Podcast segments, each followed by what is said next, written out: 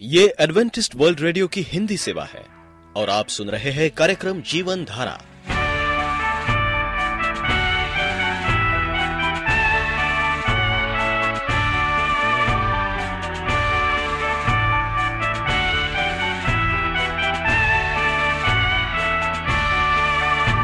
कार्यक्रम जीवन धारा सुनने वालों को मैं स्मिता और मैं अमित हमारा प्यार भरा नमस्कार।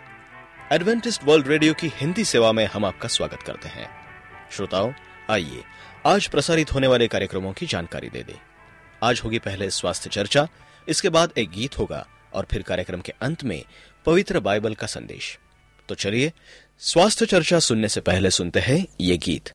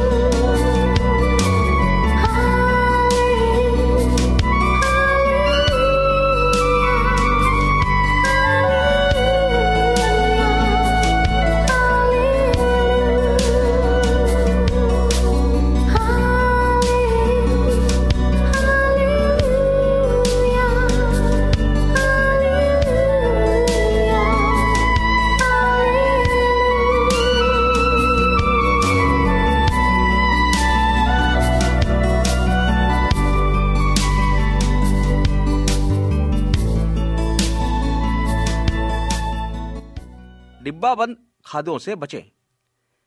डिब्बों बोतलों में पैक किए साग, सब्ज़ी, फलों के रस जो बाज़ार में बिकते हैं, उनका सेवन नहीं करना चाहिए।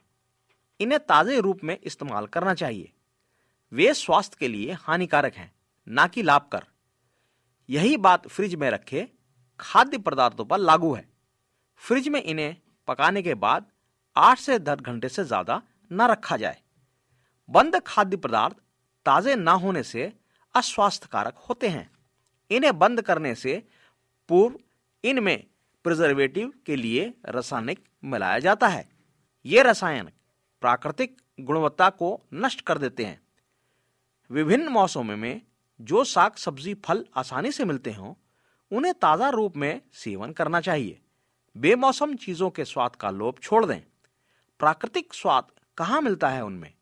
ताजी चीज़ों में स्वास्थ्य का रहस्य है और रोगों से बचाव भी। इसीलिए डॉक्टर रोगियों को ताजे फलों का रस सेवन करने की सलाह देते हैं। साग, सब्ज़ी, फलों में कैरोटीन नामक तत्व होता है। देर तक हवा लगने से यह दूषित और नष्ट हो जाता है। तब यह खाद्य पेय तो लाभकारी नहीं होगा। आधा घंटा भी ये खुले रहें तो इनके विटामिन क्षय हो जाते हैं। यह 40 से 50 प्रतिशत हो सकता है। फ्रिज में रखने पर भी ऐसा ही होता है। सब्जियों, फलों के छिलकों, रेशों में भी स्वास्थ्यप्रद तत्व छिपे होते हैं।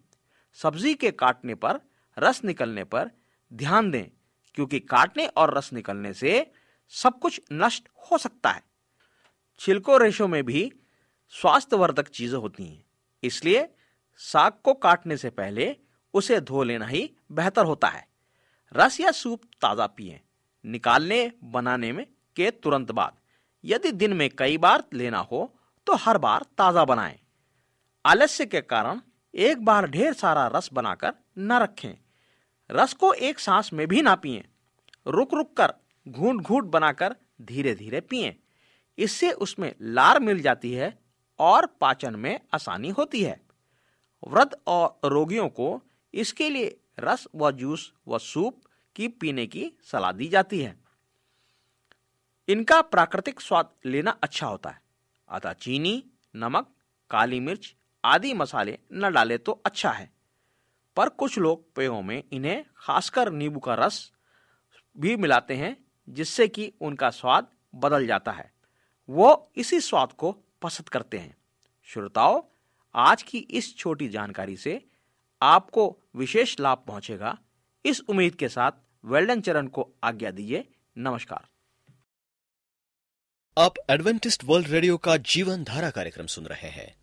यदि आप पत्राचार द्वारा यीशु के जीवन और उनकी शिक्षाओं पर या फिर स्वास्थ्य विषय पर अध्ययन करना चाहते हैं तो आप हमें इस पते पर लिख सकते हैं। हमारा पता है। वॉइस ऑफ़ प्रोफेसी ग्यारह हेली रोड नई दिल्ली एक एक शून्य शून्य शून्य एक इंडिया। प्रिय रेडियो मित्रों प्रभु मसीह के मधुर सामर्थी नाम में आपको भाई मॉरिस माधो का नमस्कार। मित्रों, हम देखते हैं कि प्रभु मसीह का सरग्रहण हो गया और तब भी उसकी उपस्थिति का सांस चेरों के बीच बना रहा। और हम देखते हैं कि जब सदगुता के बादल ने उसका स्वागत किया, यानी प्रभु मसीह का तो उसकी वाणी की गूंज उन्हें, यानी कि चेलों को सुनाई पड़ी। मती अट्ठाईस, बीस में कहा कि देखो, मैं जगत के अंत तक तुम्हारे साथ हूँ। मनुष्य के रूप में उसका सरग्रहण हुआ। जानते थे कि वो परमेश्वर के सिंहासन के पास है। फिर भी उनका मित्र और मुक्ति दाता है और उसकी सहानुभूति उनके लिए अपरिवर्तित है तथा वो दुखी मानवता का प्रतीक है। मसीह परमेश्वर के समक्ष अपने बेसकीमती खून की खूबी पेश कर अपने घायल हाथों और पाँव को उस कीमत के रूप में दिखाता है जिसको उसने उद्धार पाए हुए की खातिर चुकाता है। वे जानते थे कि वो सर्ग चला गया है। उनके लिए जगह तैयार करे। फिर वापस आकर उन्हें अपने साथ ले जाए। यीशु के सरटोहन के बाद जब शिष्य लोग एक जगह इकट्ठे हुए तो यीशु के नाम से अपनी प्रार्थनाओं को पिता के सामने प्रस्तुत करने के लिए उत्सुक थे। गंभीर मुद्रा में भी प्रार्थना करने के लिए झुक कर उस अवशासन को याद करने लगे। यदि पिता से कुछ मांगोगे तो वो मेरे नाम से तुम्हें देगा। अब तुम ने मेरे नाम से कुछ नहीं मांगा। मांगो तो पाओगे, ताकि तुम्हारा आनंद पूरा हो जाए। जोहन्ना सोलह, तेईस, चौबीस। उन्होंने विश्वास के हाथों को ऊँचा किया और दलील अपने सामने रखी। मसीह वो है जो मर गया, वरना मुर्दों में से जी उठा और परमेश्वर की दहनी ओर है और हमारे लिए निवेदन भी करता है।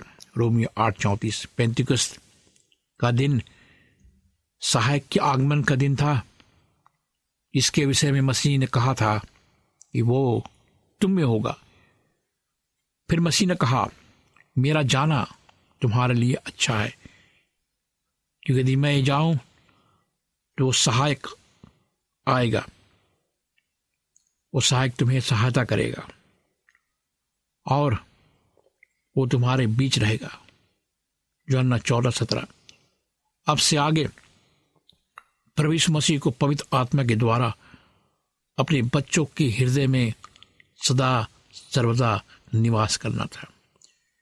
यीशु के साथ इन शिष्यों का संबंध पहले की अपेक्षा अब और भी घनिष्ठ हो गया, क्योंकि हम जानते हैं कि परमेश्वर प्रेम है। वो प्रेमी तो है, इसके कारण उनका संबंध घनिष्ठ हो गया। अपने प्रथम शिष्यों के लिए जो मसीह ने किया, वही वो आज के सभी बेटे बेटियों के साथ करना चाहता है।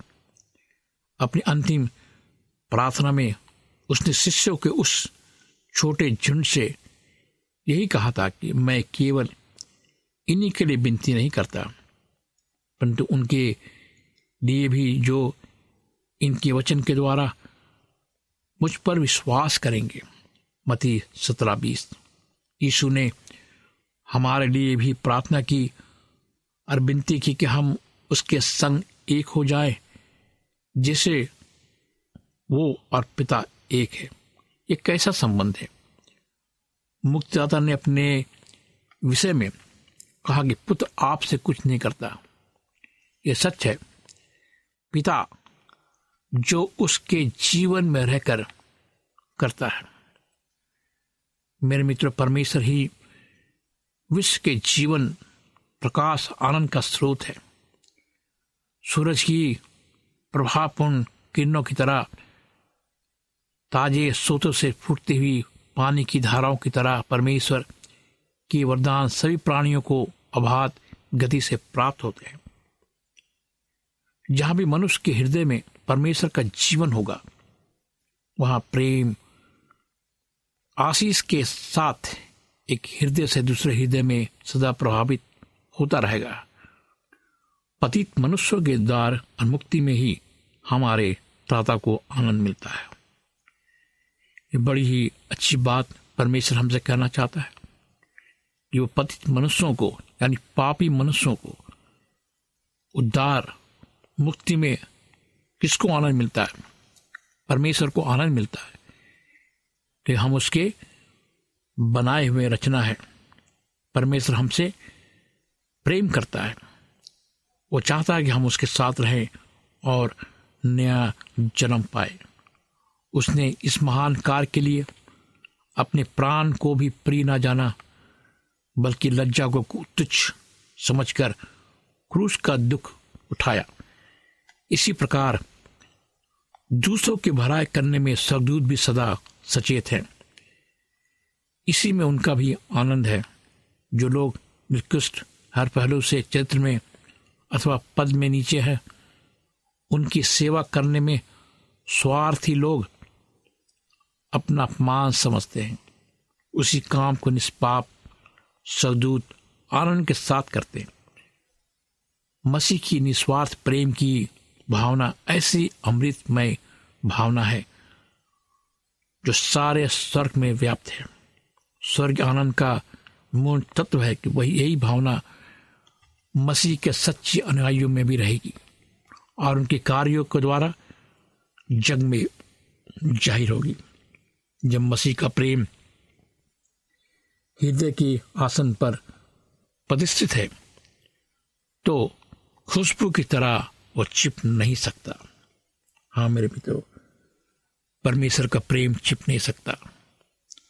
अगर हमारे जीवन में, हृदय में मसीह का प्रेम है तो हमारे जीवन से खुशबू निकलेगी, और वो चारों तरफ़ फैलेगी, जिसको हम देख नहीं सकते, महसूस कर सकते हैं। इसका पवित्र प्रभाव उन लोगों पर पड़ेगा, जिनसे हम संबंध रखेंगे। हृदय में मसीह की भावना रेगिस्तान के चश्मे की तरह है, जो सभी के मन को शीतल करता है। और नाश होने वालों को जीवन जल पीने को सहित करता है। यीशु के प्रति हमारा प्रेम इस इच्छा से प्रकट होगा कि जैसा कार्य उसने किया, वैसे ही हम भी करें। अर्थात मानव जाति का उत्थान, आशीष प्रदान करने का कार्य, ऐसे प्रेम से सारी सृष्टि के सभी प्राणियों के लिए प्रेम, करुणा, दया और सहानुभूति उत्पन्न होगी मुक्तिदाता का पार्थिव जीवन सुख आराम का नहीं था। वो अपने ही विषय में चिंतित अथवा आत्म प्रेम से ही व्यस्त नहीं रहता था। हम देखते हैं, परंतु खोए हुए मानव समाज के उद्धार के लिए अथक परिश्रम करता था। जर्नी से लेकर कलवरी तक उसने आत्मत्याग का मार्ग अपनाया। कड़ी यातनाओं कष्टदायी यात्राओं थकाने वाली चिंताओं परिश्रमों से न तो पीछा छोड़ाया ना ही कोई कोशिश की बल्कि उसने कहा मनुष्य का पुत्र इसलिए नहीं आया कि उसकी सेवा टहल की जाए परंतु इसलिए आया कि आप सेवा टहल करें बहुतों की चुनौती के लिए अपना प्राण दे मती बीस अट्ठाईस यही उसके जीवन का महान उद्देश्य था इस महान लक्ष्य के सामने दूसरी बातें कोई महत्व नहीं रखती थी। परमेश्वर की इच्छा को पूरा करना और उसके काम को समाप्त करना ही उसका भोजन जल था। उसके परिश्रम के अंतर्गत स्वार्थ तथा आत्महित का कोई स्थान नहीं था। अतः जो मसीह के अनुग्रह के भागीदार है उन्हें किसी भी बलिदान के लिए हाजिर करना चाहिए। ताकि दूसरे लोग भी जिनके लिए मसीह ने अपने प्राण दिए, उस स्वर्गीय वरदान में जिम्मेदार हो सके। मेरे मित्रों, ऐसे लोग संसार को सुधारने, उन्नत करने तथा निर्मल करने के लिए यथाशक्ति सब कुछ करेंगे। यदि हृदय में ऐसी भावना उत्पन्न होगी तो समझ लीजिए कि आत्मा में सचमुच ही काय पलट हो गई है। जैसी मनुष्य मसीह के पास आ जाता है, वैसे ही उसमें ये चाह पैदा हो जाती है कि वो दूसरे लोगों को जिताए कि उसने ईसु जैसे एक सच्चे मित्र को पा लिया। उद्धार करने वाला और पवित्र करने वाला, सत्य उसके हृदय में छिपकर रह ही नहीं सकता। यदि हम मसीह की धार्मिकता के वस्त्र पहने हुए हैं, यदि अंतक्रम में निवास करने वाले पवित्र आत्मा के आनंद से हमारा हृदय भरपूर है तो हम खामोश रह नहीं सकते। यदि हमने चख लिया है, देख लिया है कि प्रभु कितना दयालु और भला है। तो उसका बखान हम अवश्य करेंगे। फिर पूछ की तरह, जो उसने उद्धारकर्ता को पा लिया तो वैसे ही हम भी दूसरे को मुक्तिदाता के पास आने की दावत देंगे। हम उन लोगों को मसीह के गुणों को दिखाएँगे और आने वाले जगत की अदृश्य वास्तविकता को प्रस्तुत करेंगे। इस मार्ग पर यीशु चला था, उसी पर चलने की हमारे भीतर तीव्र इच्छा पैदा होगी। प्रभु ने कहा, परमेश्वर की मेमना को देखो, जो जगत के पाप को हर ले जाता है। जो हन्ना एक मेरे मित्रों, परमेश्वर का मेमना कौन है? परमेश्वर का मेमना प्रभु यीशु मसीह हमारे पापों को हर ले जाता है, दूर ले जाता है, नाश करता है। क्या आप ऐसे परमेश्वर को अपना जीवन देने के लिए तैयार हैं? तो आइए हम प्रार्थना करें। जीवित, दयालु, पराक्रम पिता परमेश्वर हमारे पास आते खुदावन, अपने सारे गुनाहों को लेकर, अपने सारे पापों को लेकर हमारे पापों को माफ़ कर। प्रभु तो जीवित परमेश्वर है तो शांति देने वाला परमेश्वर है, खुदावन, चंगाई देने वाला परमेश्वर है। हमें नया जीवन दे, कि हम नए जीवन के द्वारा अपने आप को बदल सके।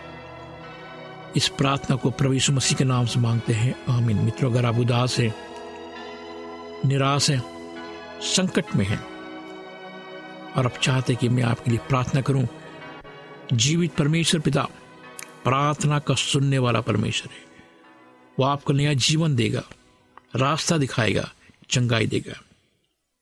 हमें पत्र लिखें, ईमेल करें, फ़ोन करें। मेरा फ़ोन नंबर लिखें। मेरा फ़ोन नंबर है नौ छ आठ नौ दो तीन एक सात शून्य दो। नौ छ आठ नौ दो तीन एक सात शून्य दो। मेरी ईमेल आई डी है Morris A W R at Gmail dot com. Morris M O R R I S A W R at Gmail dot com. इस कार्यक्रम को सुनने के लिए आपका धन्यवाद। परमेश्वर आपको आशीष दे।